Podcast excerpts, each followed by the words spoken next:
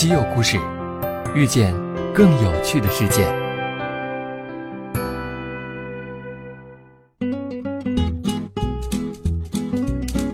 西门子调频一八四七的听众朋友们，大家好，今天我们来聊一聊无人驾驶。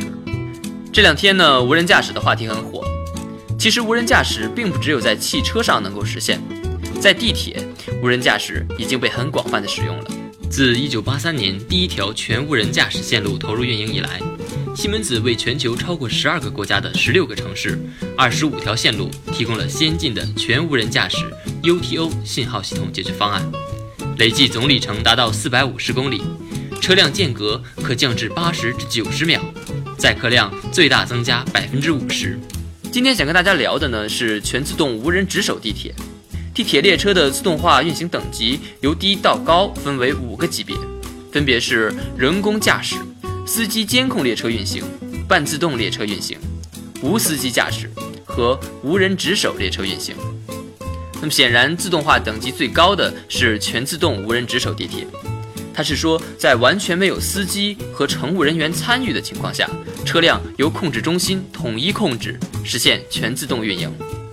列车的休眠。唤醒、准备、自检、运行、停车、开关车门，都可以在无人操作的情况下顺利完成，还能在故障情况下实现自动恢复，甚至连洗车也能自己搞定。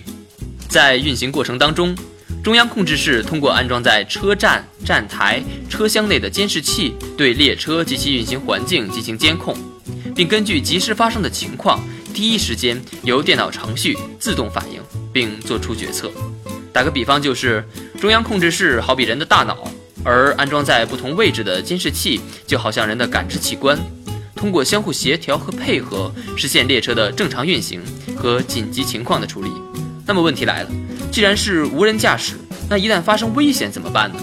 为了保证运行安全，全自动无人值守地铁系统在接收到安防系统提供的危险信息之后呢？信号系统还可以自动停止列车运营，在车辆和系统配合的情况下，信号系统还可以完成一系列的紧急危险情况下的无人救援作业。